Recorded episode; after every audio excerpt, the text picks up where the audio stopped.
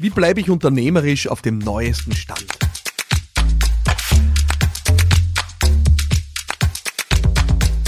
Die Frage aus der Community ist, wie hältst du dich fit und up-to-date mit Managementwissen, Trends, Businessinformationen und immer wieder auf dem neuesten Stand zu sein? Vor allem um frühzeitig reagieren zu können. Vor allem um die Vorgänge in der Welt, die für dein Unternehmen wichtig sind, zu bekommen und zu filtern. Das ist die Frage, die ich aus der Podcast-Community bekommen habe und ich freue mich sehr darüber, weil es, äh, glaube ich, was ist, was uns in dieser Schnelllebigkeit, äh, mit der wir aktuell konfrontiert sind, oft beschäftigt. Wie bleibe ich da überhaupt am Ball? Wie kann ich überhaupt dranbleiben? Wie wahrscheinlich ist, dass ich irgendwas verpasse? Ja? Und ich möchte dir gerne ein paar Impulse mitgeben, äh, wie ich das für mich handhabe. Ich habe ein paar Gedanken dazu, die ich mit dir teilen will. Das eine ist, ähm, ich habe für mich den Anspruch und die Ambition rund um mein Herzensthema oder meinen Herzensthemen, das ist für mich im Wesentlichen das Unternehmertum an sich, ja, mir wirklich konstant qualitativ gute Inhalte reinzuziehen. Ich habe das über die Jahre entwickelt, das sind ein paar Podcasts, das sind teilweise ein paar Magazine, äh, das ist das ein oder andere Buch, das ich wiederholt lese, also nicht immer nur neue, sondern auch wiederhole und dann wieder was Neues daraus lerne. Das heißt, ich ziehe mir permanent Dinge rund ums Unternehmertum rein. Das heißt, ich habe sowas wie einen konstanten Intake an Informationen, an Inspiration und mache aber, und das ist der wichtigste Punkt, folgenden Fehler nicht. Der Fehler lautet, aus jeder Inspiration sofort Handlung folgen zu lassen. Das heißt, ich versuche sehr gut, äh, äh, und ich glaube, ich habe dazu schon eine Folge gemacht, irgendwann einmal, nämlich wie gehe ich mit neuen Ideen um, heißt die Folge. Ähm, ich versuche sehr gut, die Inspiration vom Impuls zu trennen. Ich glaube, dass es sehr wichtig ist, dass du zu deinen Leidenschaftsthemen dir einfach Quellen identifizierst, wo du sagst, aus diesen Quellen beziehe ich konstanten, einen konstanten Stream an Information, an Inspiration. Das können Podcasts sein, Bücher, Magazine, ich habe es vorhin gesagt. Und das ziehst du dir einfach rein und ich kann gar nicht anders. Ich sage dir das, wie es ist. Also außer seichten Krimis, ja, ich kann gar nichts anderes lesen als zum Unternehmertum. Es interessiert mich nichts anderes. Das ist mein Thema, darüber will ich mich informieren, da will ich dranbleiben, da interessiert mich, was andere denken, da möchte ich mich weiterentwickeln. Und deswegen, wenn ich im Urlaub bin, dann lese ich solche Dinge. Ich kann gar nicht anders als Blogs zu lesen dazu, Nachrichtenartikel dazu zu lesen, online was zu lesen, mir zeitlang im Internet zu verlieren, von Link zu Link und tiefer zu stöbern das passiert einfach. Ich lasse mich da leiten und gleiten und nehme mir diese Zeit auch immer wieder da reinzukippen. Aber ich mache nicht den Fehler, sofort daraus Handlung folgen zu lassen. Das heißt, ich schaue einfach, dass das, äh, und das Gehirn ist ja ein Wunderwerk, das legt das ja alles irgendwo ab, wo ich darauf vertraue, dass es dann, wenn ich es mal brauche, auch einfach da ist. Ja? Das heißt, ich schaue einfach, dass ich konstant mich gut auflade mit guten qualitativen Dingen, aber nicht mit der Ambition, sofort was draus zu machen. Ich halte das für sehr entscheidend, weil sonst wirst du irgendwann wahnsinnig. Du kannst ja keine Zeitung mehr lesen, sonst musst du sofort wieder irgendwas ändern in deiner Firma. Ja? Äh, und das ist auf Dauer nicht gut. Das heißt, trenne Inspiration und den Inbound-Stream von Aktivität. Erster Punkt. Und dann such dir deine Quellen und nimm dir die Zeit, dich auch immer wieder mal zu verlieren in diesen Dingen. Ja, es kann einmal sein, dass man mal ein paar Stunden einfach auf YouTube von Video zu Video kippt in einem thematischen Kontext. Why not? Das kann einmal sein, dass man sich im Internet verliert, von Link zu Link. Es kann sein, dass man sich einfach einmal in einer Bibliothek, äh, in der eigenen Bibliothek, vielleicht mit deinen Lieblingsbüchern verliert und wieder mal alles durchstöbert. Das ist der erste Teil. Also ich habe meine Quellen immer parat und, und, und füttere eigentlich konstant, aber nicht mit der Ambition, sofort was draus zu machen und in der Folge auch nicht mit einer konkreten Frage, die mich beschäftigt. Nein, ich, ich habe einfach Lust, es interessiert mich, es taugt mir, es begeistert mich. Der zweite Punkt, und das, wenn du so willst, der, wenn der erste die, die kleine Mikroebene war, also mich einfach konstant zu füttern, ja, dann ist der zweite Punkt der Kontrastpunkt. Ich versuche sehr bewusst die großen Entwicklungen im Blick zu haben.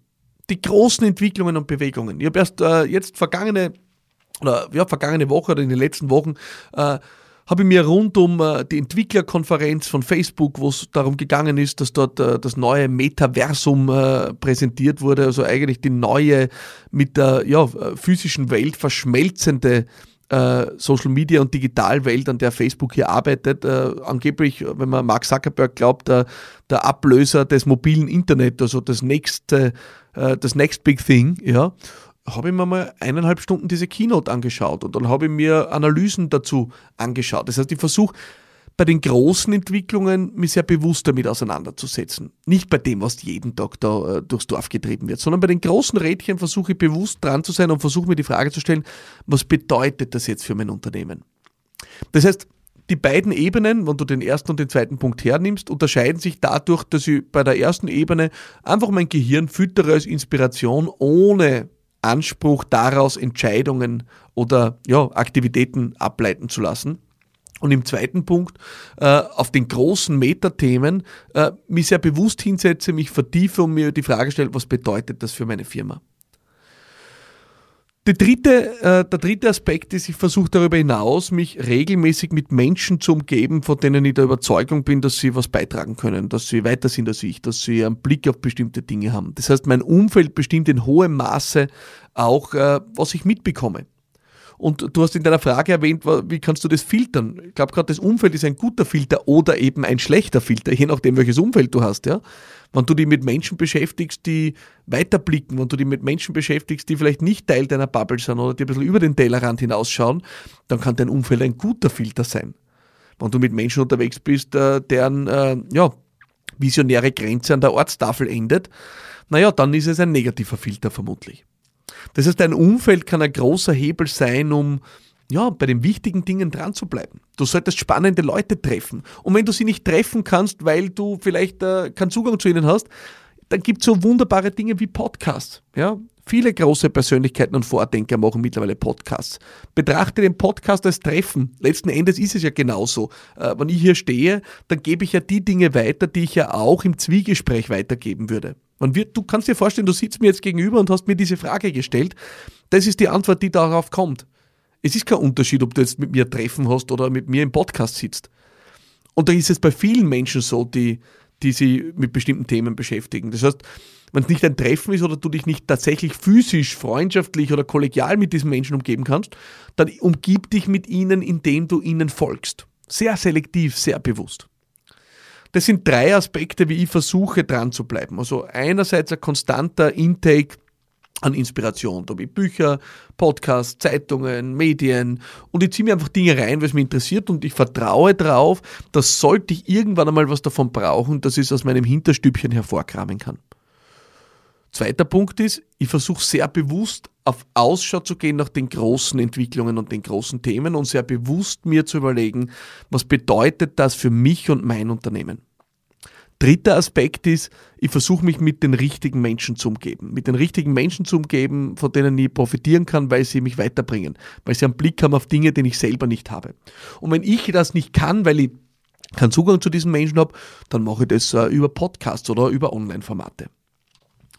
Wichtig ist, dass du bei all dem, egal ob äh, jetzt bei der ständigen Inspiration, bei den großen Themen oder bei den richtigen Menschen, äh, dass du natürlich für dich einfach auch das Format findest, in dem dir das taugt. Manche lesen gern, manche hören gern, manche schauen gern. Ja?